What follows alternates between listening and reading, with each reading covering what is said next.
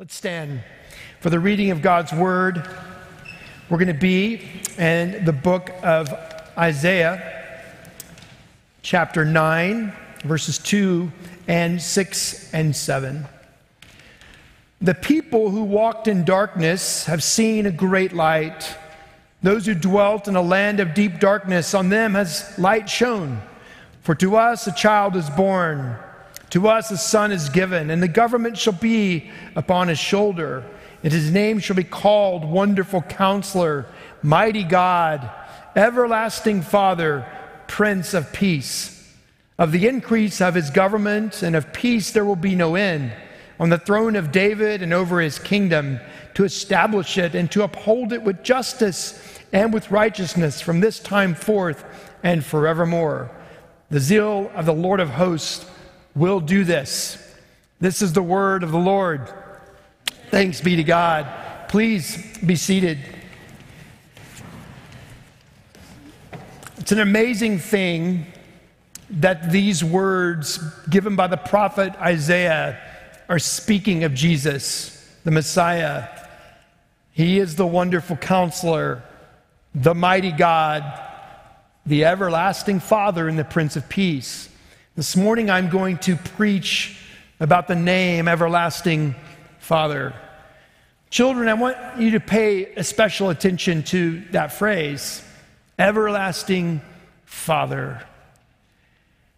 I imagine many of you, little ones, are preparing gifts for your parents, and maybe your siblings and grandparents, maybe aunts and uncles too. But your mom and dad, Receiving gifts from you little ones is an incredible blessing. You know that our church is under an amazing amount of construction, and it won't be a whole lot longer till we're able to be in that part of the building. One area that's been renovated is our offices. And just over the last couple of weeks, I've been able to move back in. But even to get to my office, I still have to put a hard hat on. But I now have space again.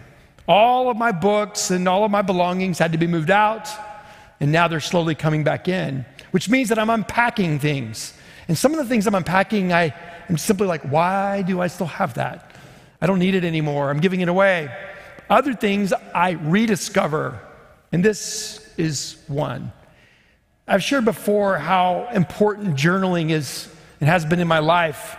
Um, it slows me down. My journals are really filled with nothing more than prayers and scripture. It's not so much a diary, but it's full of prayers and and it's also full of confession, my weaknesses, my struggles, as well as the victories that I have in Christ. And this last week, I opened a box that had several of my journals in it, and I came across this one.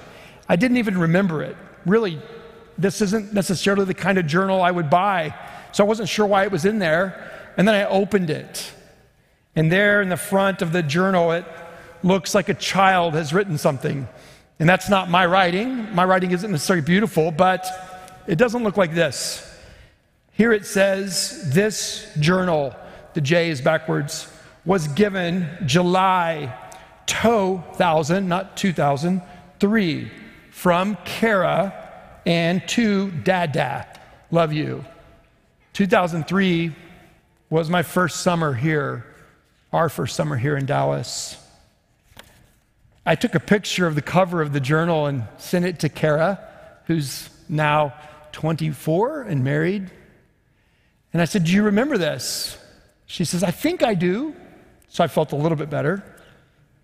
And then I sent this page to her. This journal, July 24, 2003, this journal was given to me by my oldest child, Kara, as a welcome home present upon my return from Peru, my first international mission trip with this church. I'm grateful. I ask the Lord to bless the pages of my life that this journal will be a testimony to. I thank you, Lord, for your faithfulness and look forward to seeing it recorded in this beautiful journal. And then I wrote this To all my children, at that time, there were only three Esther Kate, who's here this morning with the Axleys. My wife is at home and Sammy weren't born yet. To all my children, I desire above all things to live before you a life transformed by the power of God's grace. I could never do it on my own. The reason I want to start here today, little ones, is because this was a gift, a very powerful gift from my daughter who was seven at the time. I forgot about it, but every page is written on.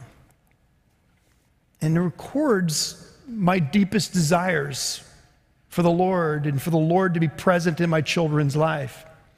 And today I'm going to be preaching about a title given to Jesus called Everlasting Father. Now that's interesting because Jesus is the Son. So, how is it that the Son of God, Jesus, would be called Everlasting Father? Well, to be clear, this verse, this passage is not teaching us that Jesus is the Father. There is one God, Father, Son, and Holy Spirit. But what it's teaching us is Jesus, fully God, fully man, has these attributes like a father, a perfect father. And what I want you to know is I share this morning about the attributes of Jesus, the everlasting Father is that he is the only one, the only human being to ever be the perfect everlasting Father, pointing to the Heavenly Father. You see, your dad and your granddad, your mom, your grandma, your older siblings, your aunts, your uncles, all humans, we all fall short. We fail. We make mistakes as daddies, we make mistakes as mommies, but not Jesus, who's the everlasting Father. My journals are honest, and I share in one of the pages of this journal, about a month after I received it, I wrote these words I'm living in tremendous guilt over my failings as a father. My time with my children is little, and the time I spend with them is rushed. My temper at times flares, and there's no excuse. Lord Jesus, have mercy. Have mercy. And He does. This morning, I'm going to be preaching, as I always do, about Jesus who is the way, the truth, and the life. And I'm going to be teaching you that this Savior, who has been given the title Everlasting Father, is the only one who can meet all your needs. As an earthly father, I desire deeply to point all of my children to Jesus. As an earthly pastor and preacher and shepherd of God's people, I desire to point all of us continually to Jesus. And here's why the dark world that we have been hearing about and singing about is a reality. It's not a new reality, it's a very old reality. Once the, the first father, so to speak, Adam, and the first mother, so to speak, Eve, sinned, darkness really entered into this world. Their eyes were open immediately. They recognized they were naked. They hid from one another. And the broken relationship between Adam and Eve and the broken relationship between Adam and Eve and God was very serious. But even in Genesis 3, where that's recorded, the Heavenly Father reveals He has a plan. He has a plan to bring a Savior, the only one who can rescue His people and that is Jesus. And so when we go back to the book of Isaiah, to the verses, look with me in your bulletin, you'll see right away that the world that they were living in, the reality that had been described for them, was described as darkness. Isaiah 9, verse 2 the people who walked in darkness. Now, the darkness that they were experiencing is the kind of darkness you and I experience. The consequences of living in a sinful world means that there's darkness outside of us, but there's also darkness inside of us. It's sin. And this darkness creates incredible pain.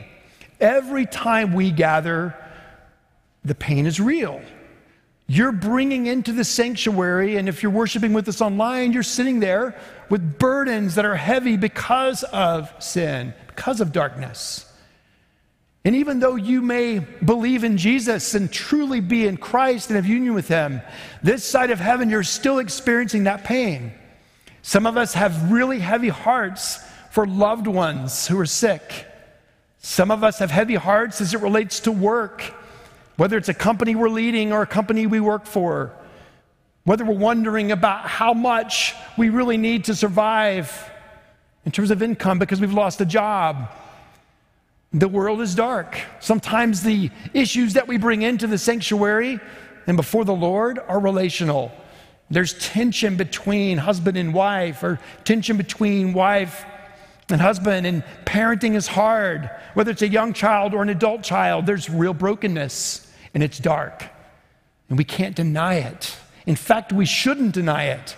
Because when we admit how dark it is, and actually going further, we admit that we really can't even see how dark it is, that's when the brightest of lights are revealed. It's Christ. The bright light of the gospel is revealed to us. But it comes in this way a promise and a prophecy, both fulfilled, that are pointing to a person. And the person it's pointing to is Jesus, whose name is Wonderful Counselor, Mighty God, Everlasting Father, Prince of Peace. Two weeks ago, Paul preached about Jesus as Wonderful Counselor.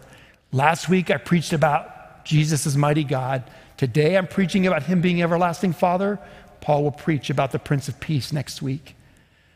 So, Everlasting Father, whenever we bring up a title like Father, I'm very aware of what it means to be an earthly father that has deep desires but falls short. I'm also aware of what it meant to be a son of a father who had deep desires but fell short. Every one of us here, everyone watching, everyone born has a father, an earthly father. And their father had a father, and that father had a father. And all of those fathers were born falling short of the glory of God. And sometimes when we hear this phrase, father, images of disappointment or discouragement or pain can, can be revealed because they're earthly fathers. We call that a father wound. Some who have had incredible earthly fathers, godly men who really have pointed them to Jesus, still recognize that their earthly father cannot be everything. He's limited in knowledge. He's limited in strength. He's limited in power. He's limited in presence. And he's limited in how long he's going to live. My father died when he was 71, and so did my mom. They were both very young. They died about eight years apart. That wound is still deep, especially in seasons like this. Every earthly father is going to die. Everyone, until Christ returns.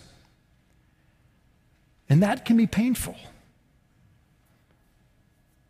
Monday alone, and this has never happened.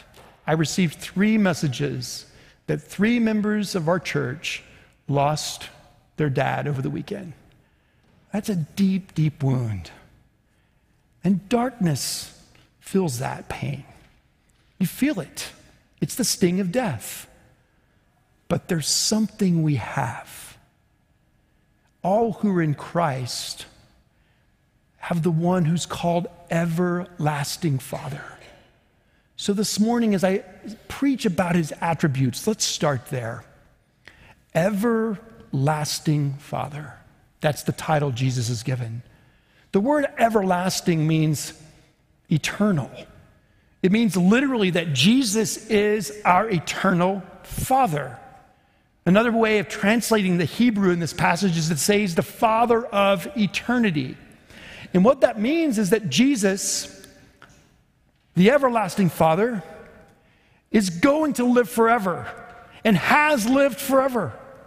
This is amazing to me, but Jesus Christ, the baby born, the infinite, is also the one we call infinite. The child that is dependent upon his mother's breast is the one who created her in his own image. The one born, Jesus, the Son, is as old as his Father and older than his mother.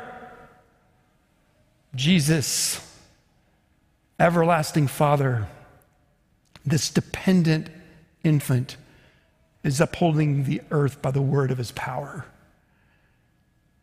He's eternal. All who are in Christ have an everlasting Father who will live for eternity, who lives in eternity, who always has and always will be.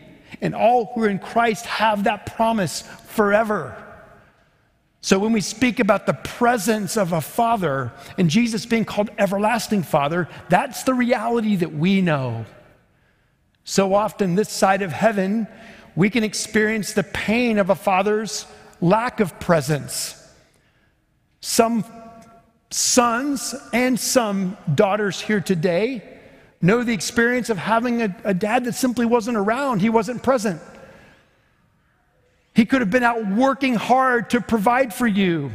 He could have been driven to accomplish a lot of things. Whatever the reality in your life was, he just wasn't very present.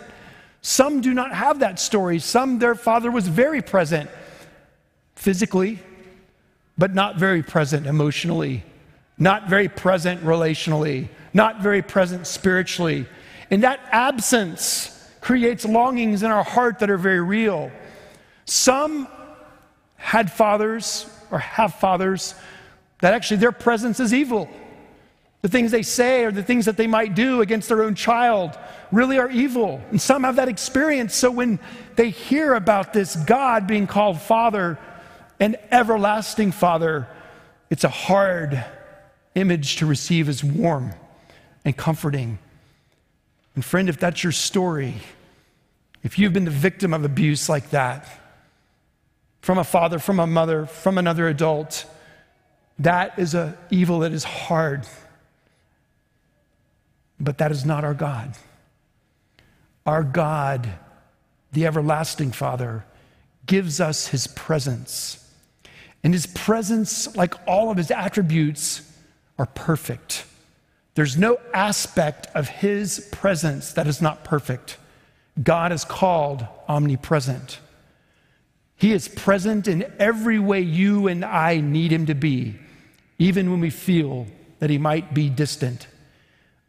Our Lord told us, Jesus, the everlasting Father, as he was moving away, going to ascend into heaven, that he would we would receive the gift of the Holy Spirit, the helper, that's God who lives in us. Our God is very, very present. He's not only present, as we move to the second attribute, we see that He is our provider. I asked my youngest son this week, I think on Tuesday, I said, Sammy, what's a, dad's job? And I had no idea what he was going to say. He said, though, to protect us, which I'm going to talk about in a moment, and to provide for us. I stopped there. I didn't know how far he might go with my sermon outline. But he's right. An earthly parent's job is to provide for their children. The provision that God gives us meets every need. He says to his disciples when they ask him how to pray, Pray, Father, give us this day our daily bread. We don't necessarily like daily bread. We want tomorrow's bread, next week's bread, just like the people of Israel. But God is faithful to provide for us everything we need. But His provision, this is what's amazing, is perfect. He is the one whose counsel that we need by way of provision. He's the wonderful counselor. His power that we need, He's the mighty God. The peace that we so desperately need, wait till next week. It's perfect peace. This is who we have, not just what, but who we have in Christ. This everlasting Father is present. This everlasting Father is provision. Third, this everlasting Father is protector. Protector. You hear that language in Isaiah's voice. This protector as an everlasting father, is a protector unlike any protection we know. I always tell new dads as they're waiting for their child to be born, as that day is approaching when their, their wife will deliver their firstborn, I say there's going to be a new level of love that comes over you. There's going to be a zeal and a desire to protect your child that you just never knew existed. The same little girl that gave me this journal when she was two or three was playing in a ball pit at McDonald's in St. Louis. I've shared this story before. A little boy twice her age, which meant he was probably five or six, took one of those balls that don't exist anymore because it's not legal, and he took these balls and he just simply looked at her and drilled her in the face. I saw it. I looked at his eyes, and then I looked at my daughter's eyes, and I watched the tears come. I moved towards the door of the ball pit. I picked my little girl up. I took her to her mom, and I said, Christina, watch Kara. And I went back to the ball pit. And I picked up a ball and I looked at the little boy and I drilled him right in the head. He said nothing, but his eyes told the story. Why would this man throw a ball at me? Because you threw it at my daughter.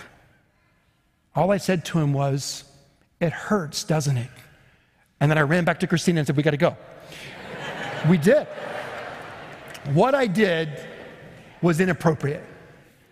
Let's be honest. To be clear, you should not do that. It was a softball, not, not a softball, it was a rubbery, soft, very soft ball. But the scars were probably more emotional and internal. I shouldn't have done that. But I loved my little girl. I wanted to protect her. God's love for us is so much greater. Fathers, no matter how much you think you can do to protect your child, no matter how strong you feel like you are physically and even in the Lord, you will never be able to protect them perfectly. But you can point them to the one and only one who can who is an everlasting Father, whose power cannot be measured, whose desire to protect is far greater, whose love cannot be measured. It's simply in measurements called how wide and deep and long and high in the Greek. That means endless. This is Jesus, the everlasting Father. Lastly, I want you to see how Jesus, as everlasting Father, prays for his children. Turn to John chapter 17. The passage that John records here for us, God's people, records the high priestly prayer. And children, if you really want to know how much your fathers care about you, ask them. And if they're in Christ, I believe they're here, they are in Christ, you you will see a man that knows you deeply need Jesus. And you will hear that in his prayers for you. But even greater, your dad, your daddy, your grandfather, if they're in Christ, are praying to the one who's actually praying for you. This everlasting Father, Jesus, we hear his prayer. And we're also told that he lives to intercede. That means to pray for us. So I want you to listen to a portion of his prayer. Later on today, I encourage you to open up John 17 and read the entire prayer. It's not very long. John 17, 1. When Jesus had spoken these words, he lifted up his eyes to heaven. So picture that scene. And he said, Father, the everlasting Father, is praying to the Heavenly Father Father, the hour has come. Glorify your Son, that the Son may glorify you, since you have given him authority over all flesh to give eternal life to all whom you would have given him. Verse 9 Jesus prays, I'm praying for them. He's speaking about his disciples. I'm praying for them.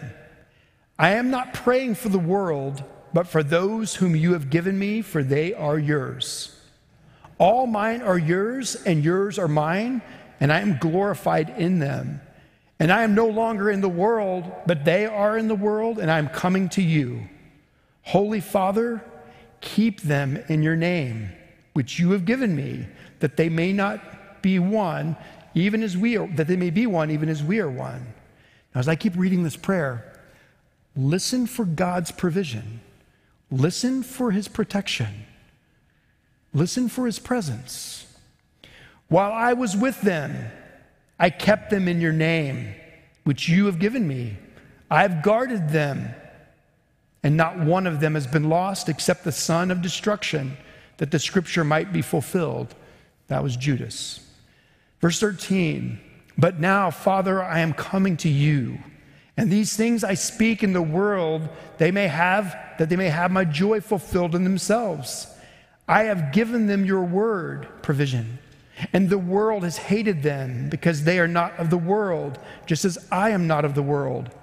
I do not ask that you take them out of the world, but that you keep them from the evil one, protection.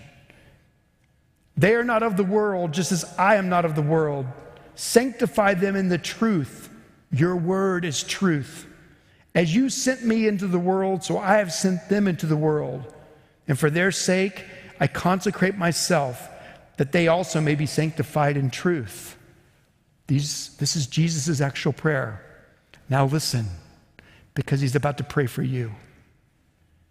I do not ask for these only, but also for those who will believe in me through their word, that they may be one, just as you, Father, are in me and I in you, that they also may be in us, so that the world may believe that you have sent me. If you are in Christ, a believer of Jesus, resting in Him alone for your salvation, you are an answer to this prayer. Don't let that be lost on you. Jesus prayed this prayer out loud to the Father. If you've trusted in Him, you are an answer to this prayer. What God's Word goes on to tell us is that Jesus, now ascended into heaven, now reigning as King, lives to pray for you, lives to intercede for you. He's doing so now because He is our protector and our provider. Later in John, like the rest of the Gospels, there will be another prayer recorded. And this prayer from Jesus is going to the Father as well. And it's in the Garden of Gethsemane. And there in the Garden of Gethsemane, Jesus prays this prayer Father, if you are willing, take this cup from me. Yet, not my will be done, but yours. He prayed that prayer twice, at least. But it was the will of God to say no to that prayer, at least the first one. It was the will of the Father to crush his son so that you and I and all of his children who would trust in him could live forever. When Jesus prayed, Thy will be done, that prayer was answered yes. And his will was to fulfill what was necessary that we might live forever. The everlasting Father, Jesus, his presence was then seen on the cross. And on the cross, Jesus became the great provision that all who would trust in him would need, that we could then live forever in the presence of God, protected from the wrath of God that we all deserved.